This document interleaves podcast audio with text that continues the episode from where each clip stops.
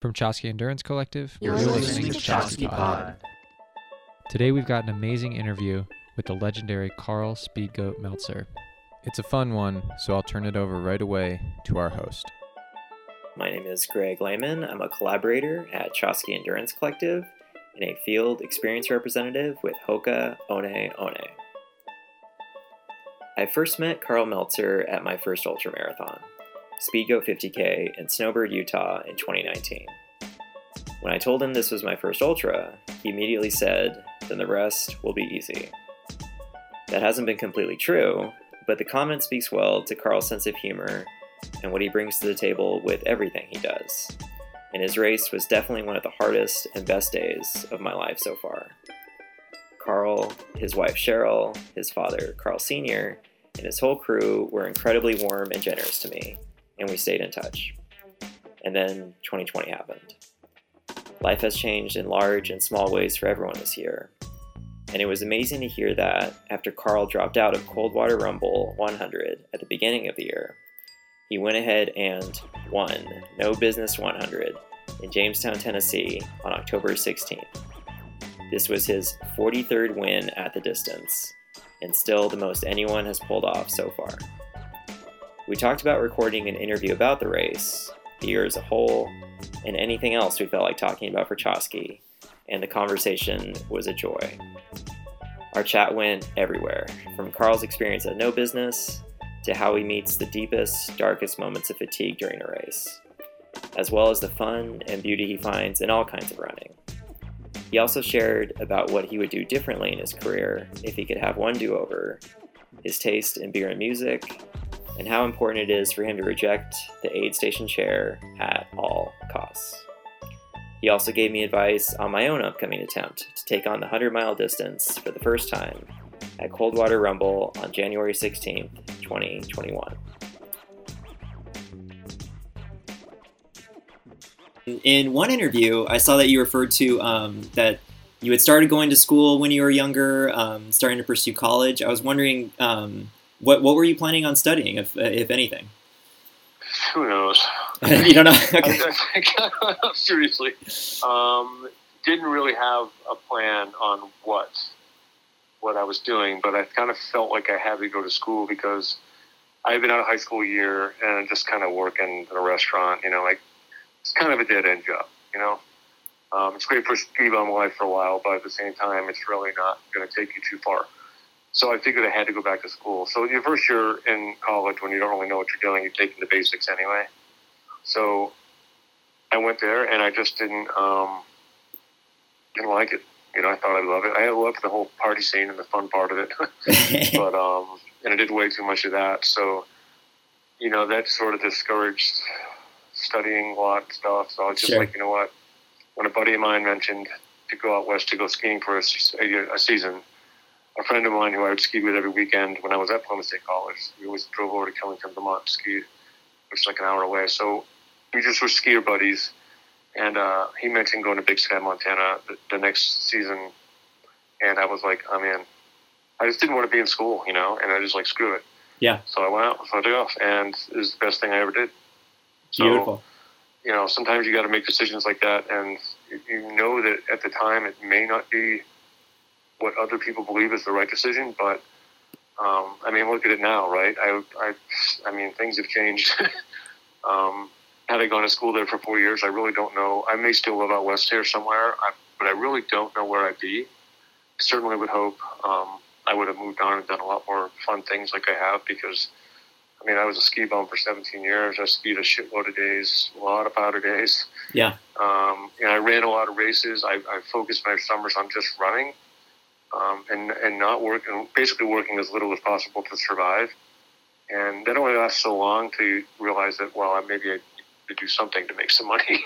Yeah. but, um, but it was the best decision I ever made. You know, a lot of things fell into my lap. Um, just ultra running career, kind of didn't really ever expect that, you know. Um, my wife fell into my lap. My job at Snowbird when I moved out there kind of fell into my lap. Um, a lot of stuff just kind of came to me, and that's sort of how I've been with most of my life. Is that you know if I see something's coming to me and I can actually move on it, then I will. Yeah. But I don't really uh, drive to, to do something that takes too much time because I, I I just feel like we only have a short amount of time of on on Earth, you know. Yes. So like I just don't want to spend time trying to make money. Um, you know, I'm not greedy like that. I just uh, I try, I, I want to have time to do fun things. So that's just kind of how my life path has been, and and I've been very very very fortunate to live the way I do now. I mean, it's, it's you know I never would have guessed this 20 years ago. Like when I moved out west, it's like yeah, one year, and then I'm going to come back to New Hampshire, and then you know what would I have done if I went back to New Hampshire? I don't know. Yeah. Um, but you know, after being out here, meeting some really cool friends, and everyone's athletic, and they're either mountain biking or running or skiing or whatever. Um, you know, you meet friends like that, and they're like, "They're not going to move back to New Hampshire." I'm like, "You're right. Why would I do that?" And in this place, Salt Lake is kind of like it's very different now than it was 30 years ago because a lot more people live here. But the mountains are right at my, my doorstep. You know, I own a house two miles from the mouthful of Cottonwood. Mm. I mean, that's very close. Um, so the access to everything, especially in the 90s, was so great that to me it was just like, why would I want to move from here? You know, Yeah. I mean, now I'm sort of 30 years later, I'm looking to move away from here, but not because I don't still love the place, just because it's been it's just way more populated than it used to be. So it's it's still just as good as it always was.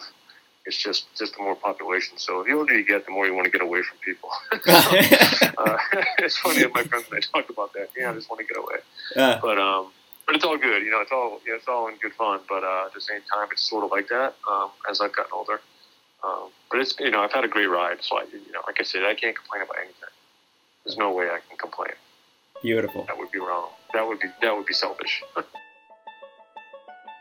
Um, of course, we, we see the abyss uh, when when the chips are low and you know we're, we're tired and everything like that. Um, I was fortunate enough to ask uh, Joe Gray this question. Um, like when Yeah. you are when you are emptied, when there's nothing left, and, and the abyss is staring at you, um, what, what what do you call on? Where where do you go there?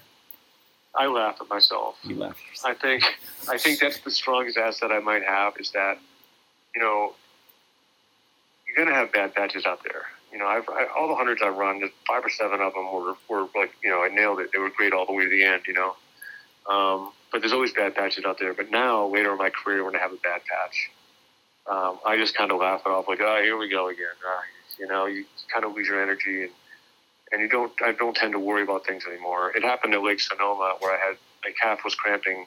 It was just on the edge of cramping up pretty bad. So I sort of managed it, but the only way to manage it was to buck a lot of it. I couldn't really get running again because my calf was ready to just like seize up. And if anyone's ever felt that feeling, it's like you don't want to feel that cramping calf, right? It hurts. Yes. Um, so I had to walk it in. I was like, but I and I did. I, I it's horrible to say, it, but I walked it in. I finished the race like nine thirty. I had run the race in seven hours a number of times, but but I was really proud of myself for finishing because uh, you know what I passed. I caught up with Hal Koerner at mile thirty eight, and he was sitting down because he was having an issue with something, and, and he was going to drop because he couldn't get past the issue. But I was like, oh, I'll finish it off. I kind of laughed at myself. I'm like, I'll walk this stupid thing in, and jokingly say stupid thing, but you know, I feel a lot better that I did that when I finished because it's just like I still sucked it up, you know, Yeah. um, and stayed positive when it when it was done. It was like you know, people ask me, "Are you disappointed?" I'm like, "Oh, yeah, I could have run faster, no doubt about it, but it just didn't click for me today." You know, it doesn't click for everybody every day. If it did, it would be world records would you know go down all the time. So you know, you just have to stay positive when things aren't really going your way and not worry about it so much if you don't have your best day. Um, because the best days are just being out there, being able to do it, are pretty much your best days. Yes. it's gonna, eventually it's going to end. Yeah. And then all of a sudden you won't be able to do it. And, you know, that, that's going to be the worst day of all. the recovery process was great simply because, um, you know, I drove to the race in Tennessee, which was a bit of a fair drive Yeah. but I had my car, so I was so I went into the Smoky Mountains, stayed at a friend's house, um, a cottage basically in Smokies, and then hung out there for a week, which which was really great for recovery because I just I really had no nothing to do, you know. So basically, I would go for a walk every morning, go for a walk in the afternoon until I was ready to run, and that took me about five or six days before I was ready to run again. And then I just slowly moved into it. Um, I backpacked three days on the up near the Appalachian Trail in the Smokies also right after that first week of recovery. So that, you know, that also aided in recovery because I didn't I, one thing I see people do too much is they try to come back too fast, especially if they have a really good race, which Right. I did have a good race. hmm So it's important to really listen to your body and not kind of get too excited about how great the next one can be. Yeah. Because then sometimes you have a you get this this lull in performance at like two or three weeks afterwards. So my my being on the East Coast, being able to hang out at that cottage, I played a couple rounds of, of golf when I was there in the cart, so we were walking a ton. Um, I just did the right thing in terms of not overdoing it right away. And then once uh, I was done the backpacking trip with my wife, which was about a week and a half after the race, um, you know, I was what ten days after it. Then I was kind of ready to start running again, and my wife flew back home, and I stayed on the East Coast and just kind of went and hung on the Appalachian Trail for a few days. Ah. And, and by doing that, again, I'm I'm going for maybe about a two-hour run. I wasn't doing anything more than that, but when I wasn't running, I was resting. You know. Yeah. So instead of like the hype of a normal day and doing this, that, and the other, running around or whatever, I was didn't really have anything else to do. So I, again, I rested in between my running coming back. So I mean, now I'm five weeks out. Now I'm. I mean, I could race again if I wanted to. Right now, I think I'd be fine. Uh, I don't have a race on the docket right now, but at the same time, uh, I've recovered really well. I have no injuries. Um, I'm back to running my normal, at least 50 to 60 miles a week now, I think. So, you know, what, where it goes from there, I don't know, but I'll try to line up something probably in January or February and go for another 100 miler. Mentioned um, Coldwater Rumble, um, and I know that Mhm. you had came into it uh, this past January, had to drop out, um, and then you said you were maybe considering coming back to it in January. Is that in the realm of possibility? You think? Uh, it's. I think it's a possibility to go back to cold water. I definitely, having dropped out there last year, you know, I'm not really done with that one yet. Yeah, yeah. Um, it, I, dropped, I, I dropped last year because my IT band was just so jacked. She started hurting pretty at about mile 28, and I made it all the way to 62, but it just wasn't worth. I don't. I don't. I don't like long lasting lasting issues or injuries, so I just bailed out. Um, I never feel good about it, but it was the right. It was the right decision, I think. But yeah, I mean, I might go back. I know the course. I know the gig. Um, I know that it's logistically it's pretty easy for me because I can just it's a shoot a shot drive south. It's ten hours, but to me, a ten hour drive is like blinking. So, um, so we'll see. I mean, it's a good course. You know, um, January there aren't really a ton of races out there with really good courses. So um, that's kind of my goal now is to you know explore some of the other races that I've never run before and and to finish them fully, of course. And Coldwater would certainly be one of them, but. I'm still deciding. I mean, I don't really know yet, so uh, but it's on the radar for sure. Gotcha, gotcha. Yeah, um, you would describe it as deceptively runnable, and that can be, you know, definitely a trap for people when they, you know, come out too squirrely, take off too fast. And uh, Mhm. I was wondering if you could kind of break that down a little bit. Well, when when I when I say runnable, that pretty much means um, the terrain is not that difficult. It doesn't Sure. mean it's not technical. Yeah. Doesn't mean it doesn't have lots of dips and doos. Like a desert races usually will have a lot of washes you'll go in and out of. So that being the case, that typically means it's kind of rocky in those washy areas. It's not very rhythmic.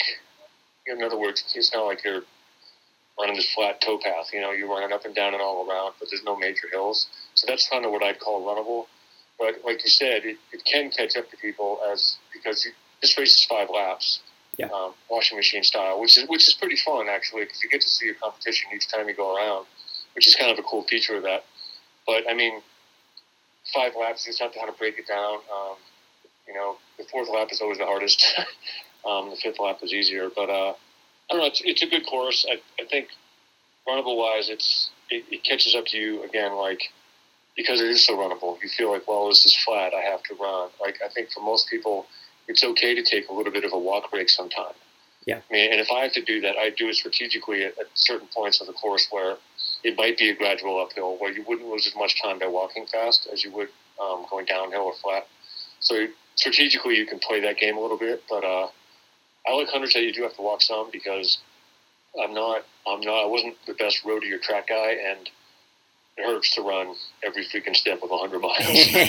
I need that. I need that breakdown time of, uh, you know, I get to hike a little bit. So, and Coldwater fits that bill. It's, uh, it's, it's a good one. You know, it's the weather's great too. It's another good feature of the race.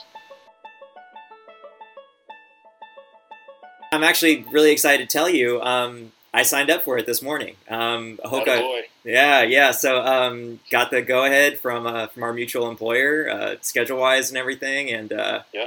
Um, it's it's great to get these notes from you, and then um, I'm friends with uh, Jake uh, Jake Jackson who won it in 2018. So uh, I got I got some experience to, to kind of lean back on, and then uh, of course uh, Chris Brown at uh, Chaski um, is coaching me. So so we'll see. nice. Yeah, yeah. So uh, any any notes you would offer somebody like me who's going to step up to this for uh, their first hundred? Well, being your first one, you know, your, your number one goal is to finish. Yes, yes. Um, regardless of how fast you are, if, if you were, in, in, you know, a top level elite runner, my, I would still tell you the same thing: is make your goal to finish. Yeah. Because if you don't finish, you bail out because of, you know, you, you get gets in your head and you just don't feel like running anymore, and you bail out. You're not going to feel very good about that. So make sure that's your number one goal, and don't really be too concerned about whatever your time is. Um, obviously, you have to make the cutoffs, which I'm sure you'll make the cutoffs. Um, but it gets tougher, you know, after three or four laps. Yeah. Um, just have to be patient out there, and remember that it's a, you know, a 24 to 30 hour event. Yeah. Um, it's the first 10 hours or 12 hours of it. You sort of have to look at it as like, okay, this is my warm up period. You know, you have to put it into perspective of um, how long it's going, you're going to be out there, and how much it's actually going to hurt. Yeah. Because you know it's going to hurt. Oh Um, yeah. and don't kid yourself. I've never run a hundred that I wasn't really sore afterwards. So um, just kind of have to manage your pain, manage your effort, and keep your effort conversational. Um, if that makes any sense in terms of like how hard your, your pace is, and don't really look at your watch on your pace. The trail will dictate your pace, especially that course. Like in perspective, it's you know it's not that hilly, but there's junk. Like I said, there's junky rocks. There's in and out of washes. There's dips and do's and things, and, and those things all slow you down. So you can't always rely on what your watch is telling you. You know, you just have to rely on personal effort, and and just keep keep eating your nutrition like an IV drip. you Yeah, know? yeah. Um, nibble and sip. I mean, that's the simplest way to say it, but uh, it's important not to, I think, to never really gorge on a lot of food. Say at an aid station, sit there for a while, eat something too much, and then expect to go out and just roll roll again. You're better off just grabbing a small bit of food or gels or whatever you're eating, and uh, keep walking forward. You know, never sit down. Chair is evil. We all say that. Um, you don't want to sit down if you can avoid it, and uh, just be prepared for. You know, it can be cold at night too, even down in the desert there. So you're just gonna have to watch the weather and see how that pans out. But that's kind of the easy part down there because it's it wouldn't be too extreme. I wouldn't think anyway, too extreme at any time there because of I mean Phoenix wintertime is pretty nice. Gotcha. So uh, you know, it's just just stick to the basics. Don't go out too fast. Yeah. And uh, expect it to hurt. About no business because you were talking about the the chair being evil and the aid station game and everything. And in on um on Talk Ultra, you had mentioned uh, you know I was just I was just schooling Grant on uh, on the aid station, and then you're like, well, I wasn't schooling him, I'm just faster. And I, I think those are the same things, Karl. but um, you know, no no hard feelings here, Grant. Of course, of course. about schooling if you want.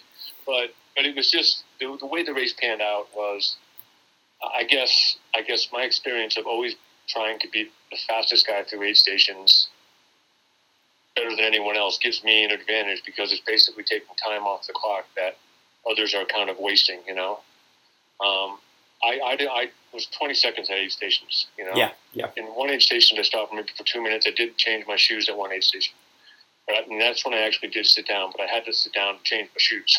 Yeah. So the second those shoes were tied, I was standing up again and I was moving. So it's really important to maybe not so much in your very first ultra to be like lightning fast like that, but um, but to have a plan, to always do your inventory before you come to an aid station. And I primarily run on gel, so I'm a very simple uh, runner.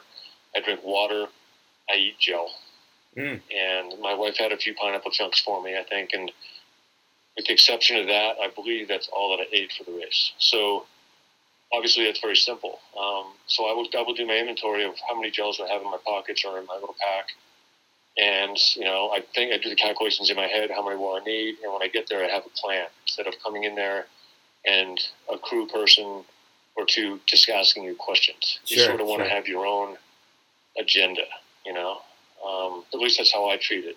And what happened at No Business is Grant was running faster than I was the entire time. you know, between eight stations, he would pull out ahead of me, only by a minute or two for like a seven mile stretch, so not a lot. But, you know, he'd get to the aid station, and I'd say, hey, where's Grant? And they're like, oh, he's right here. And then I'd leave before him. And that happened through a number of aid stations, probably six or seven aid stations before I eventually, before that cycle sort of started to work in my favor, where it took him longer to catch me before the next aid station because I was out a little bit faster than he was. And then once we got to 82 miles, he, he actually caught me and passed me, but then I repassed him right before, right before we got to the aid station. And then because I only was there for 20 seconds, um, he was there for, I'm going to say three or four minutes, not a ton of time, but three, four minutes in the dark means the guy with the light is out of sight. Yeah. Right. So once you're out of sight and he doesn't know where he's at, you know what I mean? So from a strategic standpoint, that was the time for me to make sure that I don't lollygag in between the aid stations and sort of like, well, okay, I took the lead, but I'm still going to take it easy. I mean, we were at mile 82 at that point, so with 18 miles to go, um, you know, you're not running as hard as you can, but you're running the gradual uphills, you're running anything that's runnable, and you're not uh, wasting mistakes of just fumbling around with your pack or getting something out of your pocket. Sure, making sure. sure that you're moving forward as, as most efficiently as possible. And then by the time we got to 80 mile 89, this time I got there before him without being able to see his light behind me on a dirt road. So that Mm. was telling me, you know, two minutes at least or something. Yeah. So I just did my inventory. I rallied 20 seconds in and out. My wife, my wife, my wife was there crewing too, so that made it. She's like, "Okay, I'm out of here. That's it." You know. Yeah, like yeah. I knew I was ready. Um, and again, then when he came to there, he stayed there for multiple minutes. I think he left 14 minutes after I did.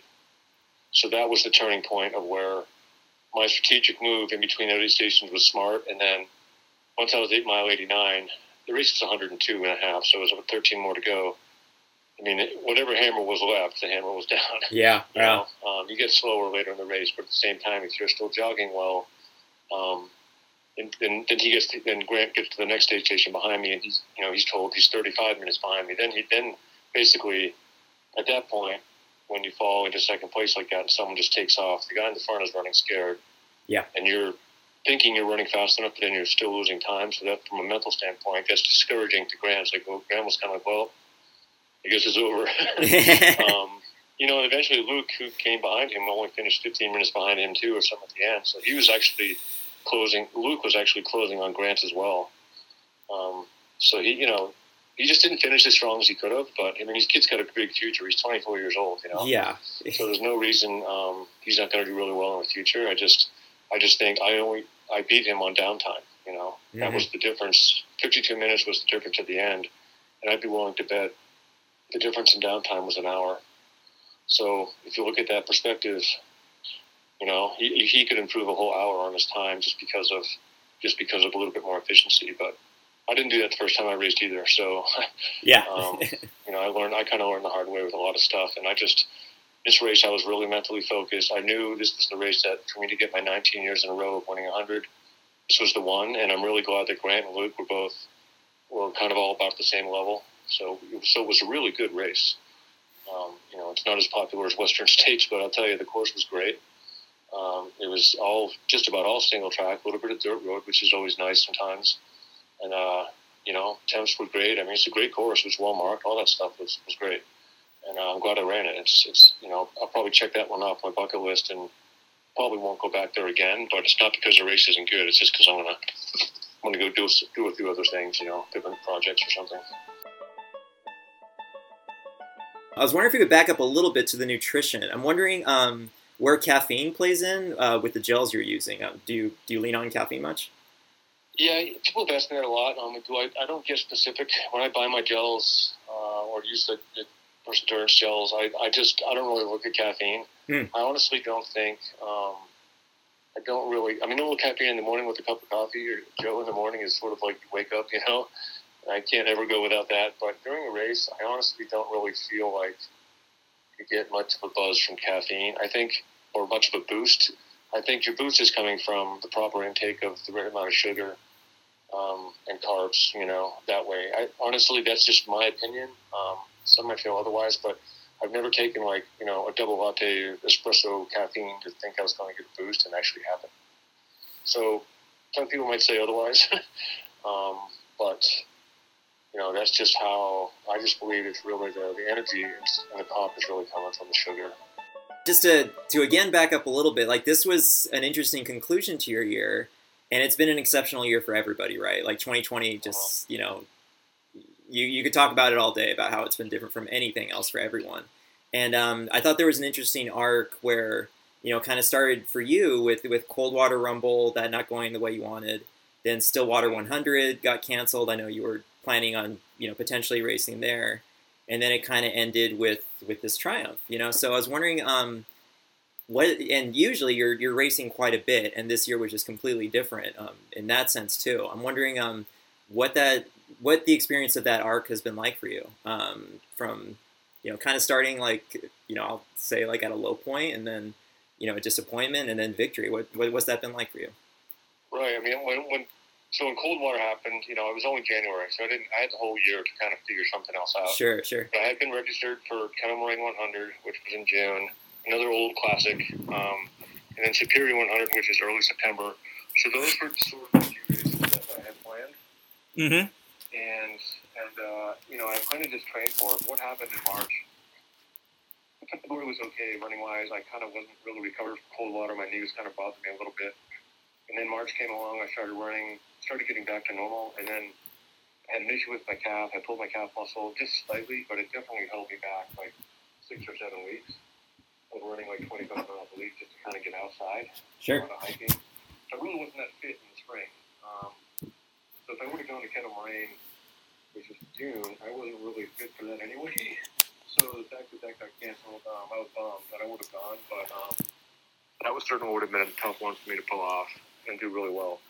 And then my goal at that point, being early June, was to get fit enough so I can go mark the Speedgoat 50K course. Right, right. that's a challenge um, in itself, and I kind of do that myself. So, uh, you know, you're walking doing that, but you're carrying gear, and it takes an all day, all day, multiple days in a row. So it's a challenge.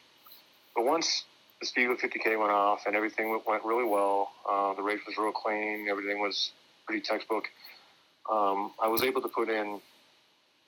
I heard the Superior was canceled on August 1st, so then okay, that race is out. But I was like, well, let's look around and try to find something. I saw no business. Someone actually mentioned no business on social media somewhere, and I knew I'd known of the race before. I knew the race uh, was a pretty good course from reports from some of my clients that had run it. So Right. I was like, you know what, this maybe I can put my ass into shape in five or six weeks and see if I can run that one.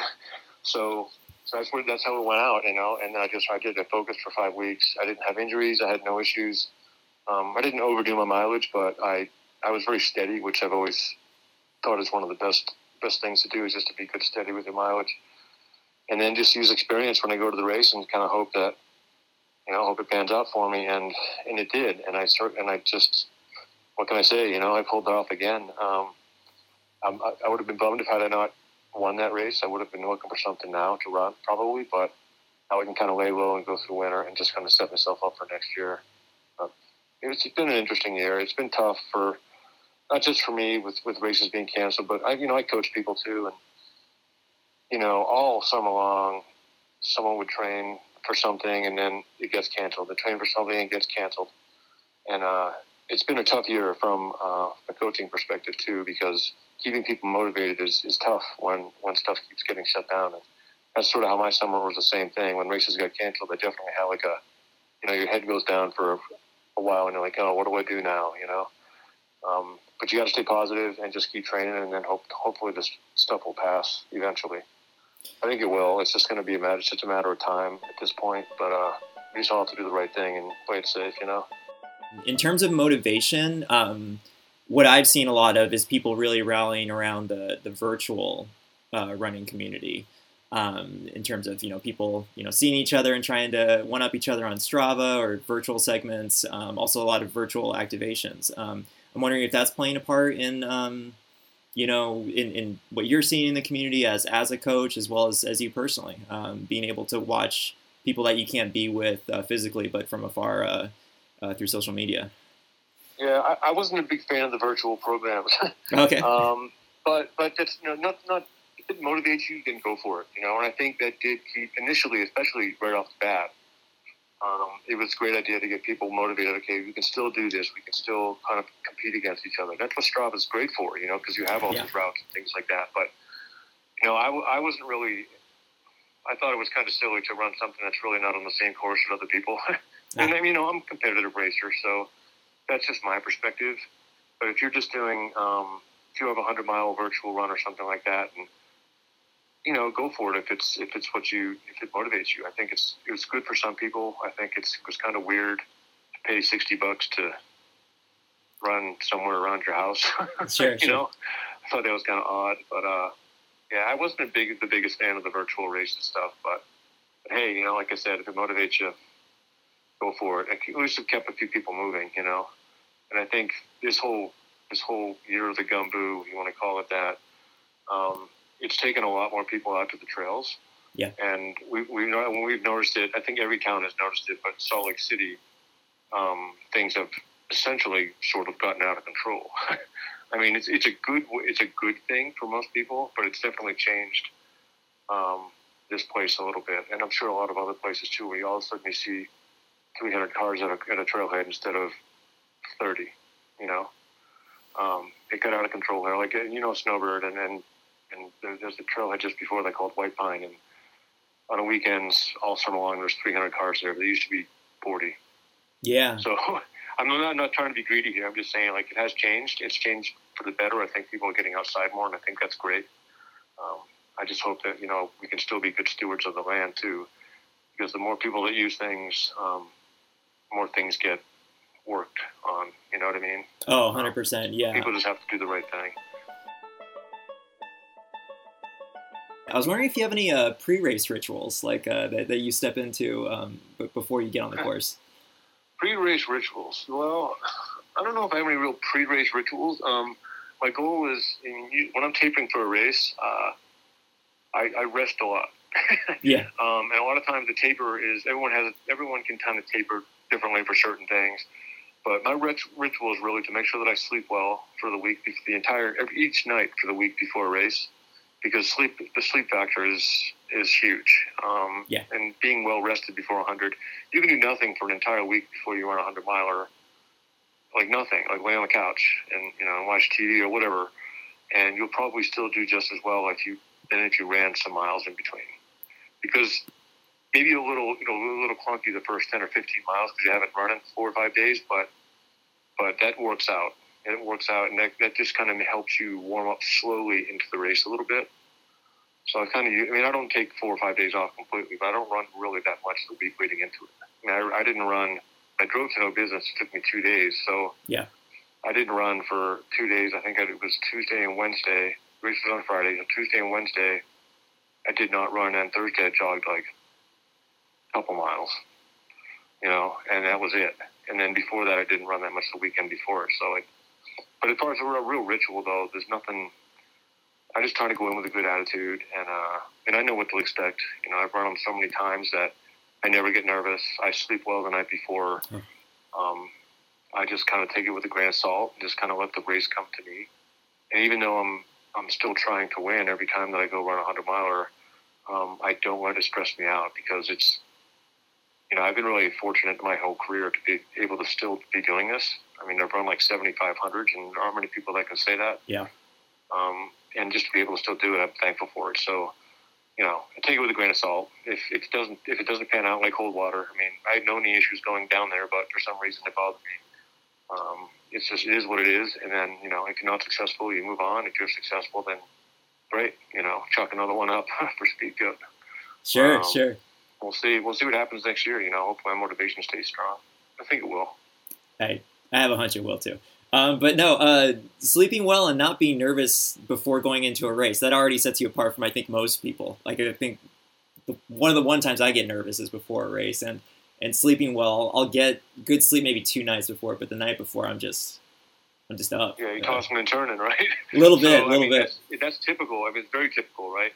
I mean, my trick is to take a Tylenol PM. Now, some Mm. people may not agree with that, but that, that will knock you out, put you down, and and by doing that, that gives you the sleep. It's not like it's not like you wake up in the fog because you've done that because you're fired up to run the race anyway.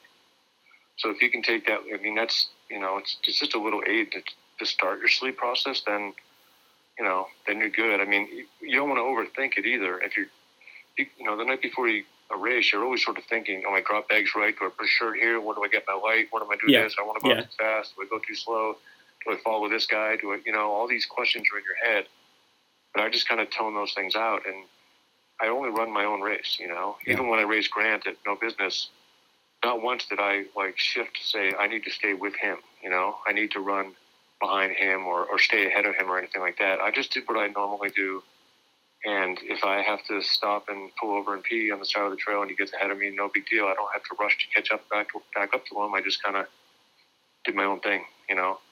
And that's important to just realize that run your own race is the best method for you know 99% of the people. Unless if you unless you're running something like you know Western UTMB, it's it's so much more competitive that you sort of have to stay in the mix. If you think you're going to win the thing, you've got to stay in the mix a little bit, you know, because there's so many good competitors there. Yes. But in a smaller race, you kind of just run your own race and hope that it pans out. And it's been working out for me for. I mean, that's been my method since day one, really, even since you know I was younger. But um, it's just you got to do your own thing, you know, and not really worry about others.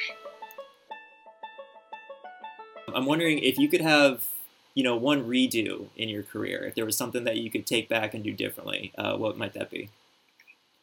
Uh, UTMB 2007, I Yeah. think, because this was the year. So this was after my big year in 2006, and I had run a bunch of other races um, in the summer of that year in UTMB. I, I'm pretty sure it was 2007. So I ran Hardrock like five or six weeks before or something. but I was very fit then, and um, this is the race that I met Nico at. Um, Yeah. So um, it goes way back to that. But I had that race. I was running a really good race, really solid race, all the way through about 70 miles, 70, about 74 miles or so when I actually caught Nico who was leading. And I went by Nico. I think actually Nico was in second. I went by Nico, and then I caught up to Marco Olmo, who was leading. And the three of us came into Lee Champex, um, mile 75, all about the same time. I left first. Uh, Marco left just behind me, and Nico was just behind us. And so this is my this was mile 75. This is where the race begins, right? Basically, Yeah. from the from the leader standpoint. And I I ran into Lake Champex. I was doing I was doing great. You know, I was feeling pretty good after a long descent off Col de Ferret, and everything was going great. But for some reason, Marco went by me just briefly after the aid station, and then I don't know what happened, but somebody put a couch on my back. and all of a sudden, all of a sudden, everything was a little bit tougher. And climbing out of Bovine, um, I just really struggled. And you know, Marco at that point was doing well. He, you know, greatly pulled away. I never saw him again. Um, but that race, I had that race. You know, I had, I had a chance to win UTMB, the only American to win UTMB, male on the male side. And I'm not going to say I blew it. I gave it everything that I had, but um, that one, if I had a re- if I had a redo, um, that would have been a good one to redo. I think because I had, you know, like I said, I kind of I ended up dropping at Trient. My quads were so destroyed, but I kind of had that one, you know, yeah, yeah. and uh, and it, and it didn't happen. But um, but it is what it is, you know. I went back and tried again, and then it got canceled during the race. So, um, and I haven't been back since. So that, that was a bummer that I didn't have my best day there. In one interview, I saw that you referred to um, that you had started going to school when you were younger, um, starting to pursue college. I was wondering, um, what what were you planning on studying, if if anything? Who knows? you don't know. Okay. Seriously, um, didn't really have a plan on what what I was doing, but I kind of felt like I had to go to school because I had been out of high school a year and just kind of working in a restaurant. You know, like it's kind of a dead end job. You know, um, it's great for speed on life for a while, but at the same time, it's really not going to take you too far. So I figured I had to go back to school. So your first year in college, when you don't really know what you're doing, you're taking the basics anyway. So I went there, and I just didn't um, didn't like it. You know, I thought I'd love it. I loved the whole party scene and the fun part of it, but um, and I did way too much of that. So, you know, that sort of discouraged studying a lot of stuff. So I was just Sure. like, you know what? When a buddy of mine mentioned to go out west to go skiing for a, a, a season, a friend of mine who I would ski with every weekend when I was at Plymouth State College, we always drove over to Killington, Vermont, to ski which is like an hour away. So we just were skier buddies, and uh, he mentioned going to Big Sky, Montana the, the next season, and I was like, I'm in. I just didn't want to be in school, you know, and I just like screw it. Yeah. So I went out, so I took off, and it was the best thing I ever did. So, Beautiful. you know, sometimes you got to make decisions like that, and you- you know that at the time it may not be what other people believe is the right decision, but um, I mean, look at it now, right? I, I, I mean, things have changed. um, had I gone to school there for four years, I really don't know. I may still live out west here somewhere, I, but I really don't know where I'd be. Certainly would hope um, I would have moved on and done a lot more fun things like I have because, I mean, I was a ski bum for 17 years. I skied a shitload of days, a lot of powder days. Yeah. Um, and I ran a lot of races. I, I focused my summers on just running um, and and not working, basically working as little as possible to survive. And that only lasts so long to realize that well, maybe I need to do something to make some money. Yeah. but um, but it was the best decision I ever made. You know, a lot of things fell into my lap. Um, just ultra running career, kind of didn't really ever expect that. You know, um, my wife fell into my lap. My job at Snowbird when I moved out there kind of fell into my lap. Um, a lot of stuff just kind of came to me. And that's sort of how I've been with most of my life is that, you know, if I see something's coming to me and I can actually move on it, then I will. Yeah. But I don't really uh, drive to, to do something that takes too much time because I, I, I just feel like we only have a short amount of time of on, on earth, you know? Yes. So like, I just don't want to spend time trying to make money. Um, you know, I'm not greedy like that. I just, uh, I try, I, I want to have time to do fun things. So that's just kind of how my life path has been, and and I've been very, very, very fortunate to live the way I do now. I mean, I just, it's, you know, I never would have guessed this 20 years ago. But like when I moved out west, it was like, yeah, one year, and then I'm going to come back to New Hampshire, and then, you know, what would I have done if I went back to New Hampshire? I don't know. Yeah. Um, but you know, after being out here, meeting some really cool friends, and everyone's athletic, and they're either mountain biking or running or skiing or whatever. Um, you know, you meet friends like that, and they're like, "They're not going to move back to New Hampshire." I'm like, "You're right. Why would I do that?" And in this place, Salt Lake is kind of like it's very different now than it was 30 years ago because a lot more people live here. But the mountains are right at my, my doorstep. You know, I own a house two miles from the mouth of Cottonwood. Mm. I mean, that's very close. Um, so the access to everything, especially in the 90s, was so great that to me it was just like, why would I want to move from here? You know, Yeah.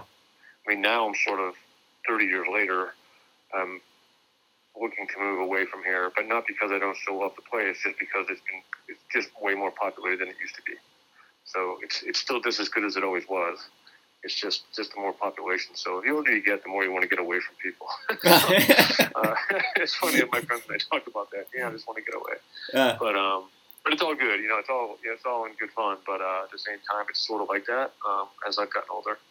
Um, but it's you know I've had a great ride, so I you know like I said I can't complain about anything. There's no way I can complain.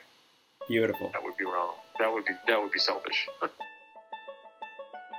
Um, of course, we, we see the abyss uh, when when the chips are low and you know we're, we're tired and everything like that. Um, I was fortunate enough to ask uh, Joe Gray this question. Um, like when you are when you are emptied, when there's nothing left, and, and the abyss is staring at you, um, what, what what do you call on? Where where do you go there?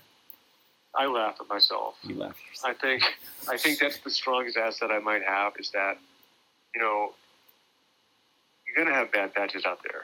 You know, I've I, all the hundreds I run, five or seven of them were were like you know I nailed it. They were great all the way to the end. You know, um, but there's always bad patches out there. But now later in my career, when I have a bad patch, um, I just kind of laugh it off like, oh, here we go again. Uh, you know, you kind of lose your energy and and you don't I don't tend to worry about things anymore. It happened at Lake Sonoma where I had my calf was cramping. It was just on the edge of cramping up pretty bad. So I sort of managed it, but the only way to manage it was to buck a lot of it. I couldn't really get running again because my calf was ready to just like seize up. And if anyone's ever felt that feeling, it's like you don't want to feel that cramping calf, right? It hurts. Yes. Um, so I had to walk it in. I was like, but I and I did. I, I it's horrible to say, but I walked it in. I finished the race like nine thirty. I had run the race in seven hours a number of times, but but I was really proud of myself for finishing because uh, you know what I passed. I caught up with Hal Koerner at mile 38, and he was sitting down because he was having an issue with something, and, and he was going to drop because he couldn't get past the issue. But I was like, oh, I'll finish it off. I kind of laughed at myself. I'm like, I'll walk this stupid thing in, and jokingly say stupid thing, but you know, I feel a lot better that I did that when I finished because it's just like I still sucked it up, you know. Yeah. Um, and stayed positive when it when it was done. It was like you know, people ask you, "Are you disappointed?" I'm like, "Well, yeah, I could have run faster, no doubt about it, but it just didn't click for me today. You know, it doesn't click for everybody every day. If it did, it would be world records would you know go down all the time. So." You know, you just have to stay positive when things aren't really going your way, and not worry about it so much if you don't have your best day because the best days are just being out there, being able to do it, are pretty much your best days. Yes. It's gonna, eventually, it's going to end. Yeah. And then all of a sudden, you won't be able to do it. And, you know, that, that's going to be the worst day of all. I noticed that you listen to music on the trail.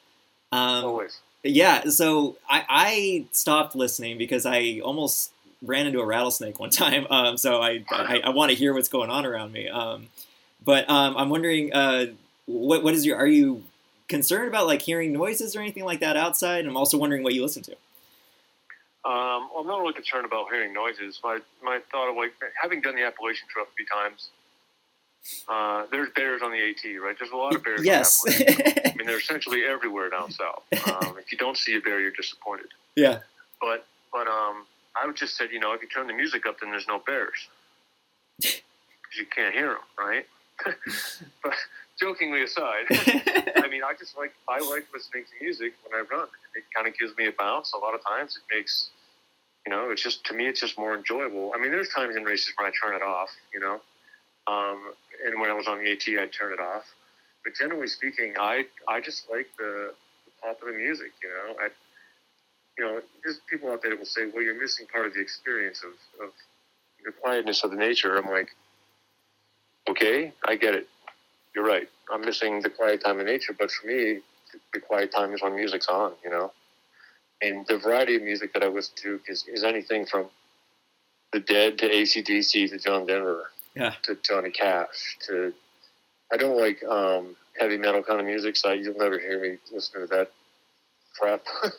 Yeah. Uh, Me neither. opinion. Uh, but but um, just something, any kind of rhythmic music is kind of stuff that I like. Uh, and it is a variety of different stuff. Um, it's just, you know, it's, it's just the way I like it. And, you know, I'm respectful when I've, if I'm running a race and there's people around, I don't have things blasting in my ears where I can't hear people.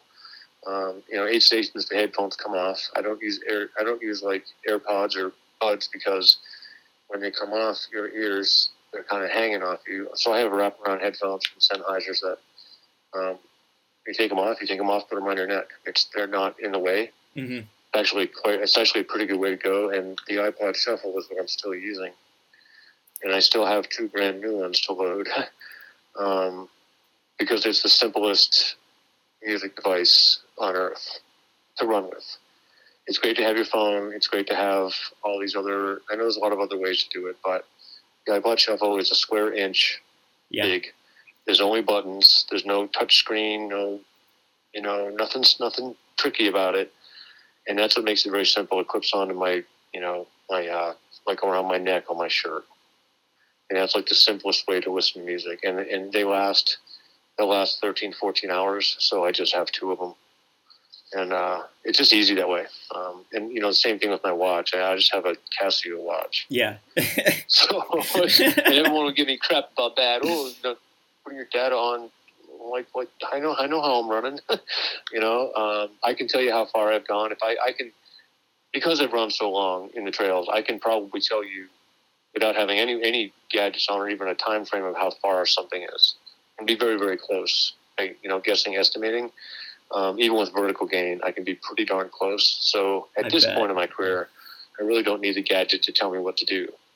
Um, it's certainly helpful when you're, you know, in an area you don't know at all. But at the same time, it's like the experience makes all the difference of being out there for 30 years. It's like not, I just don't need the all the extra special technology because I don't really think it matters that much. Um, you know, that's just again is my opinion. You can go into the science all you want about it, and I think to go into the real science behind all of it, you have to train in a, in a very controlled environment. Mhm. And running up and down mountains is not a controlled environment. Yeah. Because it's either uphill and you're dying, or downhill and you, you can't even get your heart rate high enough. It can be technical, which dictates your pace and your effort.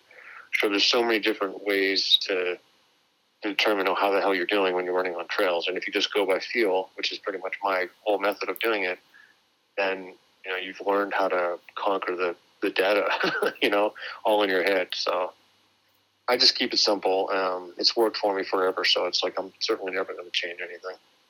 Yeah, yeah. No, you were cracking me up with people who were saying, "Oh, but you're missing out on something." It's like, well, yeah. Thanks for the advice I didn't ask for, you know. And you, well, yeah. I mean, like with the music and the music thing is like, I just, you know, I'm not missing out the views. Like, you know, many when I was on the AT, you know, people will say like, "Well, you, you know, you're not getting the whole experience of the AT," and it's like, "Oh, the views." Well, I, I, live in I live in Salt Lake. The view out my window is an eleven thousand foot peak towering above my house. Oh my god! um, and it gets old after a while because I look at it every day. But you know, the view on the AT is you might get a little overlook looking down in the valley, and it's certainly very nice. Don't get me wrong. Yes. But that kind of stuff, the view of the AT to me is the tunnel. Yeah. It has nothing to do with the overlook or what you're looking down off, off of. It's the tunnel. It's the tunnel of green in the woods because I don't really have woods uh, when I grew up, I lived in New Hampshire, so I had woods. But in Utah, there, there's no, I wouldn't call anything woods here. Mm. It's kind of like, it's kind of like everything's spaced out, and you can see through the greenery. You know, like on the East Coast, it's more vegetation, there's more humidity, um, so you're going to get more leaves, more, you know, whatever. It's this green tunnel, and just, just, there's a lot to be said for that green tunnel. That's the view of the AT. It's not the overlook of the mountain that you're on top of at least that's you know how I look at it because maybe that's because I live out west, but um, it's it's a pretty special experience out there. I have playlists. I mean, yeah, I mean, oh, okay. got my playlists, um, but it is consists of mostly jam bands. Um, Ed, Strange Folk. I mean, there's Widespread Panic on. There's just kind of older stuff because remember I'm a little older, so some of my older music. I've got ACDC Back in Black on there, you know, which is classic '80s rock, right? Yeah. Um, my friends give me shit for listening to um, a lot of 70s and 80s it's kind of soft rock Yeah. which would which is it's kind of funny but these are like the classics of like gordon Lightfoot, steely dan and like Yeah. That stuff for for someone who's in their 20s they, they don't even know who that is you know? Um, well in the, for the most part you know? And it's like i just just because that that was my era when i listened to a lot of music you know? Um, a lot of the music that's newer now um, i don't really listen to a lot of different different stuff. So i'm in tune to, i'm primed into just the, the 80s you know? Which is kind of silly sometimes but um, it's it's you know it's what we grew up with. It's kind of what we like and it's kind of like it's just genetically it's just what i like the best. So um, there's a lot of good music out there. There's so much good live music to go see out there. It's it's it's endless you know? But i don't really follow a lot of it because it's just i've got better things to do you know? I've, I've Yeah. i still have the same the ipod shuffle that i have that i listened to today on my run was one of the three ipod shuffles that i had on the at in 2016 oh boy. It's the same thing, and I didn't change any of the music. okay, so it's like, how repetitive is that, right? But it's kind of silly, but but I like that music, so I don't care what you think. You know, that was Um, beautiful. I love it's it. It's kind of funny that I still have it, but that's just it's just uh, just how I am. You know, old habits die hard. Yeah, no, I'm, I'm impressed with the dexterity of the hardware though. That, that's that's what I'm laughing at because I mean I'm sure you're not easy on it either. like for any uh, for any device to live that long for four years, going through all your adventures is it's bulletproof. Well, no, totally, and and yeah, with that little iPod, I mean, I, I kind of lose them for a couple of months, and I find it again sometime. and the thing, it's amazing that it actually still does work well. Um, it's resilient, you know. I just charge it, and when I'm done using it, I just charge it every day, and it's like it's been fine. One of them died; it just decided not to work anymore. Which, you know, they're fifty bucks those things, and and it's not about the money, but it's the bottom line is that they made this simple little. They don't make them anymore, you know. They made this simple little device that was so easy for people to use. You didn't have to download the app or download do all this other stuff. It was just like easy and automatic. And uh, it's I think it's just the best way to do it. You know, it's simplicity is important. I mean, just like when It I run hundreds, gel and water, simplicity. You know, um, it just it's I don't know. It's just it's, the shuffle's the way to go. I mean, I can't believe they stopped making that thing. Such a bummer. The track stuff, like you mentioned, like I, I was not a very good track runner. My best mile was 427.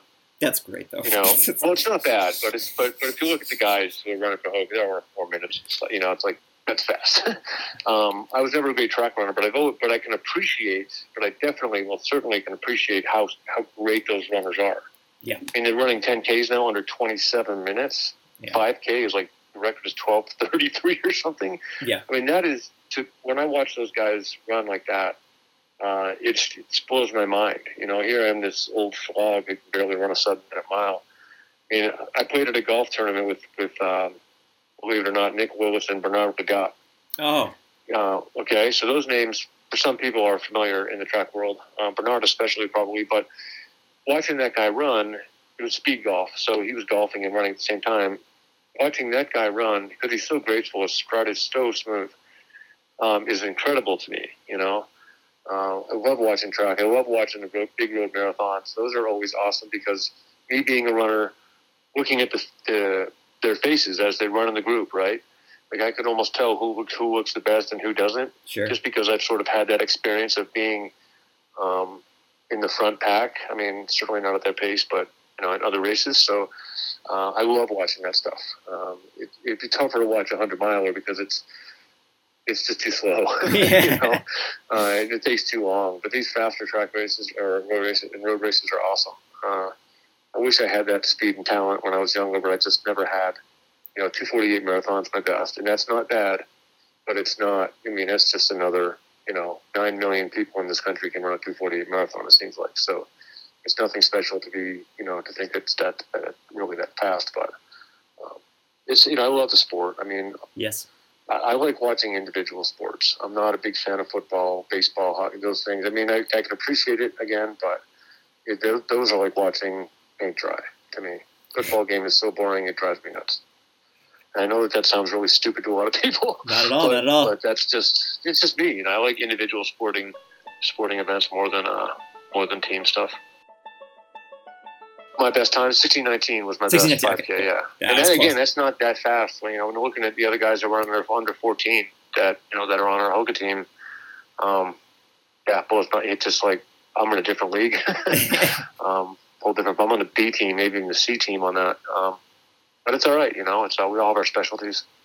Uh, yeah, absolutely. I, th- I think you're doing fine. But I, I just I had heard that about that 16, 19. I was like, that's that's speedy to me. That's that's great. Um, yeah, that was a cross country race. I was a cross country 5K actually in New in Rhode Island. So it was on grass. It wasn't on wasn't on like a track. oh, so good. which is probably a little bit better than than all would be than what a track would be. You know.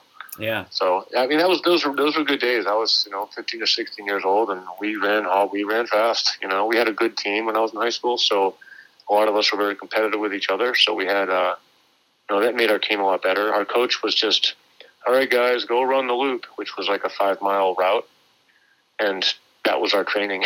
Yeah. we really didn't we didn't have too we did some speed work, but we didn't really have too much real specific training. We just kind of ran, and we had some talented kids on our team. Me and two other guys were one, two, and six in the state, so you know we were solid. And uh, so our coach just kind of we go to a race hungover, you know, high school. uh, it's, it's pretty sad to say that, but but that's the truth. Um, don't hide from the truth. you gotta laugh at it. Know, Yeah. we, we had good times back then. It was fun. and I'm kind of seeing uh, a common theme there because you Right, just approached it because it was fun and it and felt it out and found success that way. Yeah, and that, that that's exactly right. Like that's how my life has sort of been not really too structured like that. With that, that our coach was awesome. He was he was one of the counselors at the school, and he was the greatest guy. He was awesome, you know. But he just didn't have a ton of structure. We did, we could say twice a week. I think we did speed work on the track, Hmm. and that was as runners. We never really knew what we were doing. Um, we just kind of listened to the coach and did what we did. Um, but you know, do I look back and say that was how he structured it? And I say, I don't know. I think we just kind of, you know, read the, the Hal Higdon book on how to train for the 5K or whatever, you know, something like that, and uh, and he rolled with it. But but again, you, you know, like anything in high school, you don't really know sometimes when a lot of the best runners come from the soccer team, you know, Yeah. because the, the kids that played soccer, of course, they're running around all over the place. They're sprinting, they're running fast. Um, the talent in high school, you don't know who's going to have the talent or not. It's like kids just come out as a freshman or sophomore in high school. You don't really know what's what's coming. And we had we just had three of us that we had genetics. You know, we had good genetics to run real fast, and and that kicked in really quick. You know, none of us had uh, any kind of special like diet we were eating from our parents or anything. It was all you know hot dogs and hamburgers across the board. Yeah. You know, that's how I grew up. I grew up like that. Scott Jurek grew up like that. You know, and now he's vegan, but it's like you, it is what it is, and you just kind of go off your um, your childhood. And and like you said, um, I was pretty unstructured when I was younger, and I was pretty unstructured when I'm older. It's just kind of how we live, you know. If you're an elite athlete, you know, and and someone wants to interview you right before your big race and stuff like that, um, you're really better off ignoring the social media. I think you are anyway, but it's hard to ignore that, right? Because your sponsors want you to talk about it too. Um, you don't want, you know, if if Jim goes back to to Western, I know he's not next year, but if he did, if he did, the pressure's on him to break that 1409, right? It would be best if his sponsor just let him alone and just let's see if he can do it instead of hyping it all up. Because hyping it up is hyping it up is tough. Um, but for but but as far as like the you know for let's say everyone else, I guess not the very top level tier people, just just uh, do do it how I do it. Just take it with a grain of salt and just you know expect try to get out there and have fun with it and not worry about your time. And remember that in a hundred miler, if if that's your goal, then your good time and your good race is going to come in the last twenty miles. So you have to buy your time and just kind of relax or try to relax for you know the first eighty miles, um, because when you when you finish finish a hundred mile as a death march, it's not very exciting. No. When you when you when you're the chaser and not the chasee, or the hunter not the hunted, um, in the last twenty miles of a long race like that, um, you feel so much better. Yeah. You know, um, when I failed the Western a couple years ago when I was fifty, I, I mean, I, I was like, I'll finish the damn thing. So I did. You know, I walked, but I walked the last twenty miles because my quads were just destroyed. Yeah. Um, so I, did- but I was proud of myself for finishing. But I don't want to finish races like that. When I finished it in 2000, I think 2011 or 12 or something, when I came in 10th and 11th place, I came around the final track there, and my wife was in the stands, of course, and she's like, "That was the slowest I've ever seen you run." Oh, damn. right? And I said, I said, I know. It took me like five minutes to get around the track, you know. And I just laughed it off, and it was funny, you know. Sure, sure. Um, but but that's you don't want to finish that way. You know, you want to finish like like Scott Wolf did when he came in five minutes behind me. He was rallying, ran around the track in a minute. You know, it would have seemed like a minute, and uh, it took me like forever to get around the track. But um, you want to finish with, with in good spirits and finish like you you've done the best that you can, and that's that's all you can really hope for. But you just got to take those those low times and just deal with them. It doesn't always get worse, you know. I, I felt better at mile seventy a lot of times than I have at mile twenty five. So I that I know because I've seen it happen. Um, so I know that when I have those low points early, that you know you can bounce out of it. You just kind of have to stay positive uh, instead of dropping out and driving home.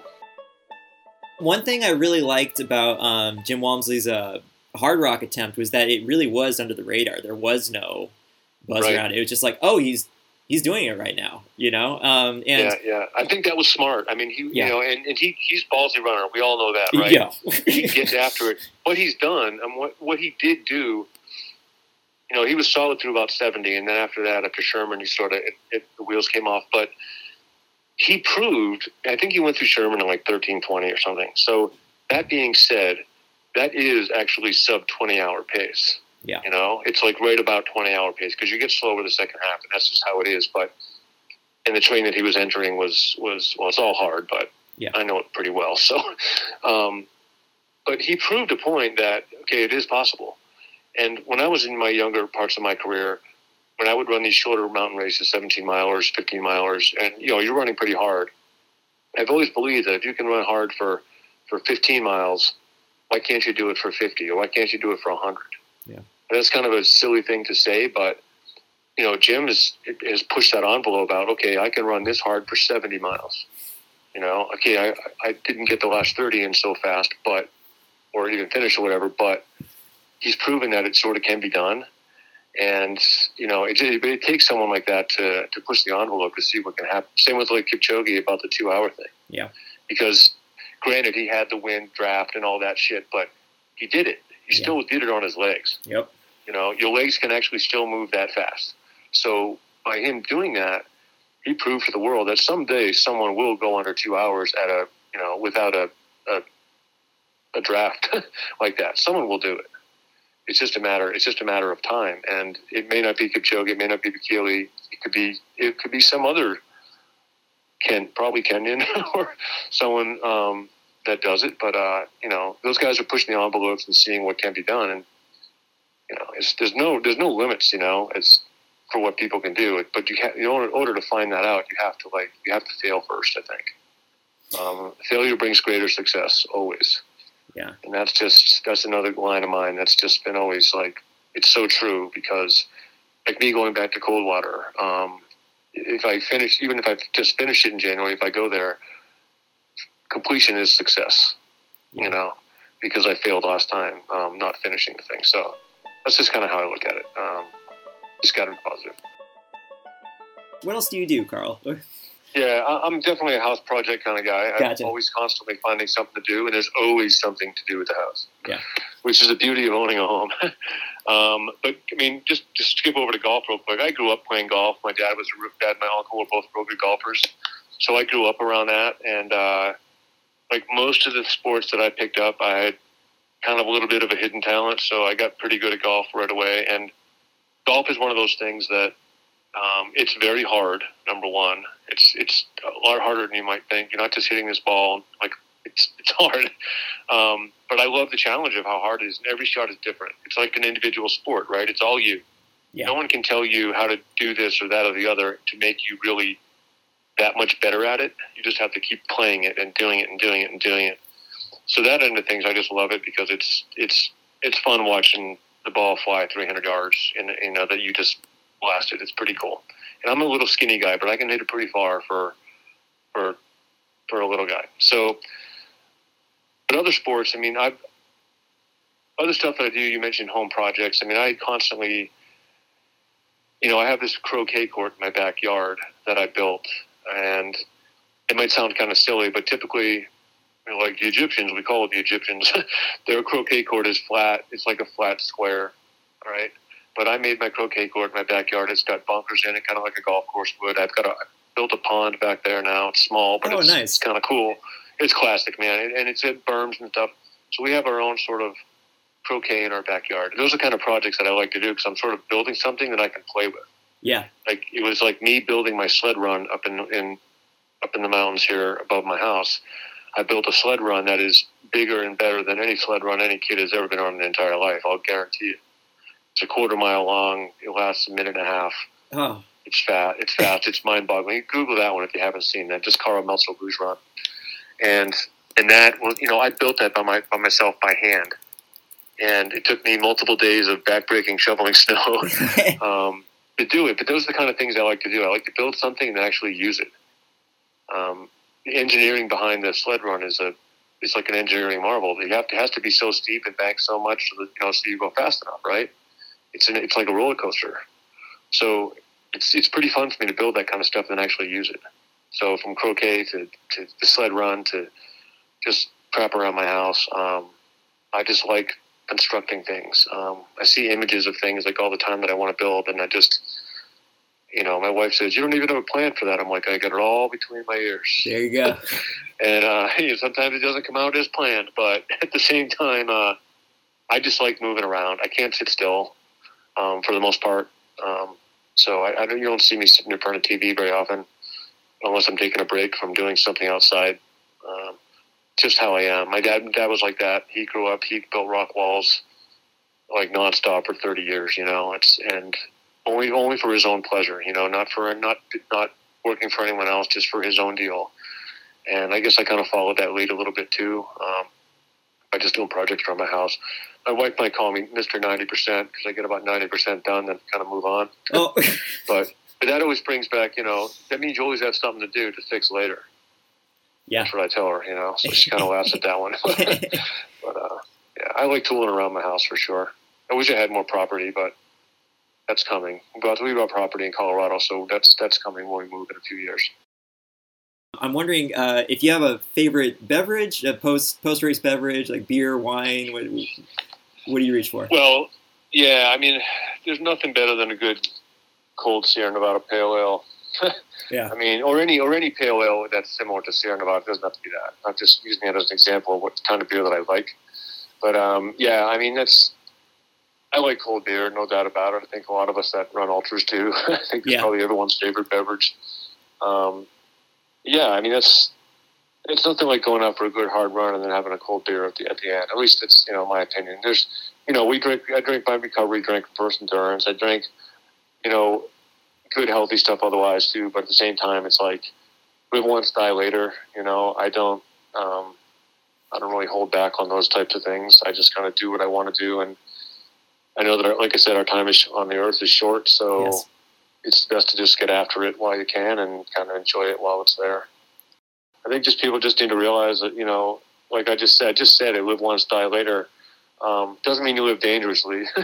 it just means um, you live your life and try to feel like you've fulfilled your life um, instead of worrying about doing things that other people expect you to do. It's just like my dropping out of college. You know, I, I don't I don't feel good whenever I say whenever I say that I don't really feel good about it, but at the same time, you know, it led to the direction where it, it made my life so much better by not going there. Yeah. Um, so just you know, whatever it is, just uh, do what you want to do, and don't let others really dictate. Don't be selfish, but do what you want to do, and try not to let others dictate your life, and uh, just try to have fun.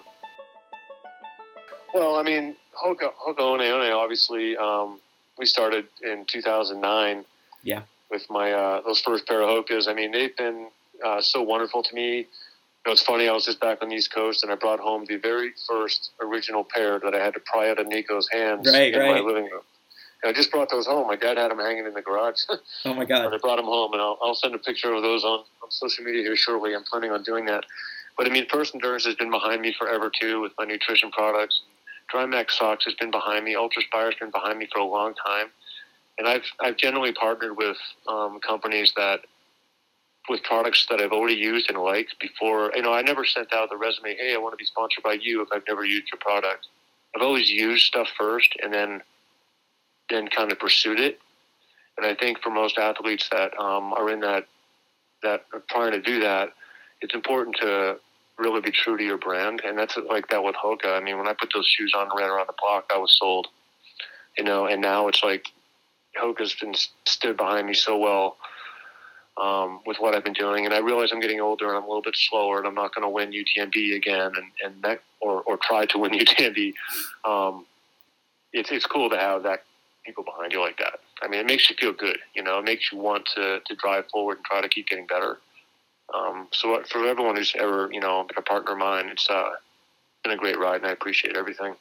Yeah, and I, I love love that attitude of you know the product it, like if it's going to happen it's going to happen instead of actively pursuing companies for sponsorship and everything like that because uh you know as, as you can imagine I, I get approached about that kind of thing and I, I- do admire people with ambition and that they want to move forward and everything like that but a but a career path that's more natural that that where those relationships build out from what you Yeah. already are passionate about instead of like pursuing a product I you know Yeah, you can't pursue something if you never used it. That's just, you know, and, and I'm, I'm as guilty as anyone else. In the early '90s, I tried that too. You know, and it's like, you know, then I started rethinking about like, well, that isn't really the right way to go about it, and just like use what you like and find out what you like and then pursue it. Um, and you know, and again, I've been lucky. I mean, I was lucky to bump into Nico. I was lucky to run UTMB that certain year. I, there's so many things that fell into my lap with this. Um, you know, what can I say? I've been I've been lucky to roll with roll with the punches. Sometimes there's been some punches, but um, sometimes you got to take punches and uh, Yeah. and then make decisions. um, haven't made all the best decisions in my life, but I think I've done pretty well. And Hoka was definitely one of them. That was like when I left La Sportiva. They were a great company too, and you know, nothing, no hard feelings there. But um, I went with what my what I thought was right, and obviously that um, panned out pretty well. So yeah, no regrets on that. Have you ever been recognized in, in a surprising place? I was walking in the airport, which isn't really a surprising place, but I mean, you know, ultra runners. It's not like my, I'm not Michael Jordan, right? I'm not LeBron James walking around the airport, right? Mm-hmm. Um, I'm Karl Meltzer, speed goat. Well, I was, I was, I got off a plane, um, I forgot what airport it was. It wasn't Salt Lake. It was it was like in Birmingham or something like that. And I got off a plane and some guy says, "Hey, Speed Goat," and, I, and I turned around and it was the it was um, one of the pilots. Oh, And he wasn't flying the actual plane. He was on the plane, like uh, he was just flying to whatever. But he was a pilot. And, you know, they have to wear the pilot stuff when they're flying. Um, but he's like, "Hey, Speed Goat." I'm like, I'm turning. I'm like, I'm like, what? What? You know? um, that was cool. And then we started, and we just had this conversation. He's like, "Oh, I saw you. I saw your. You saw the movie Made to Be Broken, which was, sure. which is, I mean, that movie is seeing millions of views now. Um, but he saw that and he recognized me, and and I've been recognized like that, um, not just in airports, but all, around a lot of places. And a lot of it has to do with the film because the film is on Netflix still and stuff. But that's like really weird, you know, like because we're those ultra runners. Oh, How many ultra runners are there? 150,000 now in the country, maybe. I don't know. It's a small sport, right? But to be recognized on on just in the middle of a freaking airport when it's when it's not even your hometown, that's pretty rad. Um, it's I, yeah, you know I met a, another last thing I was recognized too was just this when I finished No Business Hundred I was on the in the Smokies and I was just going for a run on the AT and the guy I, I, I ran by this guy and I said hey nice shoes because he was wearing speed goats because I see someone every day wearing speed goats on Yeah. the trails. Like I don't care what state I'm in. I see somebody and I just always say nice shoes and and uh and they're like oh yeah I love these things and I started talking to this guy for a second and he was just raving about how great they were right? Yeah. these things are great. These are my go-to's. I don't you don't have to run 100 miles these things. 10 miles is enough for me. And he said that and I'm laughing at him and stuff and I'm like you know I'm one of the guys that that's my shoe you know? And he's like no shit. And he gets and the guy was like all fired up. He had to have his selfie and all that stuff. But he recognized who I was. Like once, once he, you know, put two and two together, like he recognized the fact that you know it says you can run 100 miles in these things, like he says it on the Hoka site or whatever.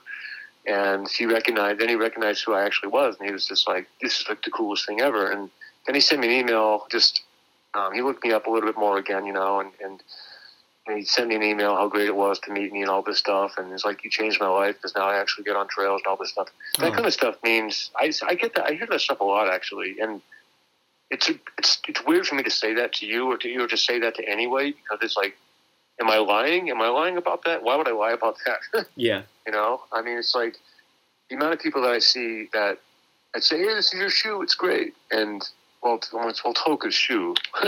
you know, um, it just has my nickname on it, and and uh, that is like an honor. I mean, that's who gets who, who has that? You know, Michael Jordan has that, right? Yeah. Um, Stan Smith, the tennis player, I think he's got it. but um, that, that kind of shit is like that's real, you know. Yeah. And that's like it's really gone a long way in terms of like when people say that I changed their life because they're wearing my Speedgoat shoe. Well, I don't know if I changed their life, but they're they're excited about it, and that makes me feel pretty damn good. I know you were working on a book a little bit. Um, that you had a lot of material, but you're still gathering that kind of material. Is that Yeah. maybe maybe not? Or Well, see, so okay, so yes, I'm, I'm I've been working on a book with someone for quite a while, oh, cool. um, longer than longer than um, most would want to hear because it's for me. You know, I talked to a friend about this just when I was back in New Hampshire. That you know, they're like, "Well, you don't, you know, you got to work, got to get the book done, got to get the book done." I said, "Well, my career's not done yet."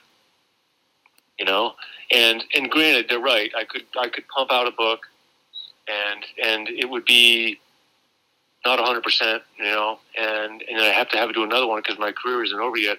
I'm not necessarily waiting till my career is over yet, but I'm waiting. Number one, I, I'm not, like I said, I dropped out of college, right? I don't like going to school. I don't like writing. Um, and for me to sit down, my patience is, I just don't have very much patience to do it. And the bottom line is, the stories that are in it now are, are good.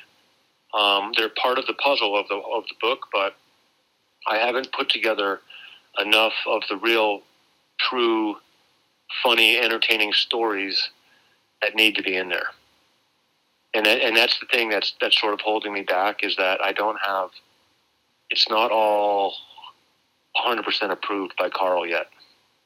And if I don't want to, I don't want to put a book on the shelf anywhere if it's not exactly the way I want it. Of course, yeah. so that's just. I mean, I, I get it. People want me to write a book. They want to hear. They want to hear the stories. They want to hear my vision or my views on things. And and you know, sometimes those aren't in everyone's favor, but that's just me. You know, I, I want it to be right. I want I want someone to read that book and say, Fuck, that guy's life was fucking awesome. Yeah. You know, like like what did he he did this and that? Why did he do that? Why did he run this? Why did he why did he move there? Whatever you know, whatever the deal is, um, I want people to read it and say, "Wow," not "eh." it's all right. What's that? What's the next podcast I'm going to? Or not podcast. Or what's the next you know book on tape I'm going to listen to? Um, I want some of the. I want. I want it to like mean something to someone. You know, whether whether I read it and say, "That was cool. That guy. That guy did it right." um, just not there yet. It just it just takes forever um, because I don't spend my life writing a book. You know, um, Yeah, it yeah. comes to me in pieces. So Yeah. So we'll you, see. Yeah. I got. you said you're you're working with somebody like this is an editor or somebody that you're working well, with. no, I have someone. I had a ghost. I have a ghostwriter who's who's written a lot of it. I mean, Oh, okay. you, know, you know, through our conversations and all that. So, so when he's helping me, obviously move, move towards the publishing route. So I don't, because I don't know how to really do that stuff. Yeah. So I'll, I'd rather give someone some money to do it for me than me doing all the research to do it. So he's basically someone has written a large number, a large part of it. I just don't have all the stories that need to be pieced into it to like to back up some of the things that was written in there already. It's kind of hard to explain, but, um, No, but that's just because I want people, like I said, I want people to read it and say, "Wow." I don't want them to say, "What's next." Yeah. So that's just you know, it's a tough one, man. Writing a book is not it's not easy. And the other question is like, how lucrative is it really? Because um, you know, if if I sold thirty thousand copies and made five five bucks a copy, that's one hundred fifty grand, and that's that's a fair amount of money. Don't get me wrong, but it also costs a fair amount of money to, to get that on the, on the market like that. It costs money to to go to the book fair or to go signage things and, and to go here and there. So I I sort of weigh all those things together when I think about how quickly I really need to get it done, and I keep telling myself, eh, it doesn't need to be done right away. So I don't know. It's it's it's been a tough ride getting that thing done. But my background's in journalism, and I've written professionally before. Um, and uh, it's I, I, I'll always write. I'm, I'm, I'm working on projects right now, but um, yeah, the, the ROI uh, is, is is one hurdle, and it, again, like running, it has to come from a place of passion. It has to be uh, you know something that you're amped to get out and not mind getting too much of an ROI out of it. Um, but like millions of others, I am very excited to see whenever that uh, I know, I know. It's like it's just just uh, like yeah, that was a return on investment, right? Like, is it really? Do I really need to? Right now, I'm not. I'm not in a position right now that I'm. I need to go seek the, the numbers, you know. Sure, sure. So, and that's another thing the way I live my life too is like I don't seek the numbers. I don't. I just. I I'm, I live pretty comfortably, you know. I mean, I'm I have no complaints. Um, I live in a nice place. I've got nice things. I'm I'm good, you know. So I don't. My pursuit of those numbers just isn't as strong as it needs to be right now. So that's part of it too. I just uh, I'd rather I'd rather go run around the woods or go play around the golf than sit around and write a book. so Yeah, yeah, no, and you know when I when I say ROI, I don't mean money. You know, it's all about the energy and the time. well, 'cause right, right. Those yeah, things yeah, are so I much more but, important. um, Yeah. Yeah. Beautiful, Karl. Well, this has been an absolute joy. You uh, you made my weekend on a Friday, and uh, I you know you're gonna do what you're gonna do. But if I see you at um, at Coldwater, that would be that would be pretty extraordinary. Um, here's hoping. yeah, and feel free to ask me. You know, if you have other questions about it, ask me. I mean, it's, it was a pretty easy race to to go to, and, and logistically, it was simple. I mean, I drove down to Campton, slept in my car right at the start line. Not that you might do that, but it's pretty easy to. It's logistically, it's easy. You know, I, I did see that that you you can pay for uh, camping reservations, but I don't really want to camp in, in that kind of cold either. like I, I might just you know sleep in my car before and uh, Well, when I was there, honestly, it was like I, I didn't. I didn't have a campground at all. I just Oh. you could. I didn't know this when I went there, but when I drove in, I was like, I slept in my car. yeah like and there was no one there and there was you know the people setting it up were there but but it wasn't it was quiet it was totally good and it wasn't cold i mean not, it's not cold if you have a down bag you know you're fine um, but anyway that's just you know you could stay in a hotel 10 miles away too which is just as easy so very cool. Right on. Well, I'm excited, and uh, you know, thanks again. And um, th- you you made this really easy too. Like I just reached out. You were so quick and generous to to take time out for me. Um, and yeah, I mean, you know, Tyler, everyone at Chaski appreciates you too. Like, thank you so much. Right on, man. Good, good, talk, good chatting. Alrighty, you take care. All right, see ya. Bye. Take care, Greg. Ciao. Thank you to everyone who helped make this happen, including everyone at Hoka One One, especially Melanie, Gio, and Melissa. Everyone at Chaski Endurance Collective, especially Tyler Andrews and Chris Brown. Barrett Slagle for technical support. And of course, Karl and his team for being as kind and fun as they are legendary.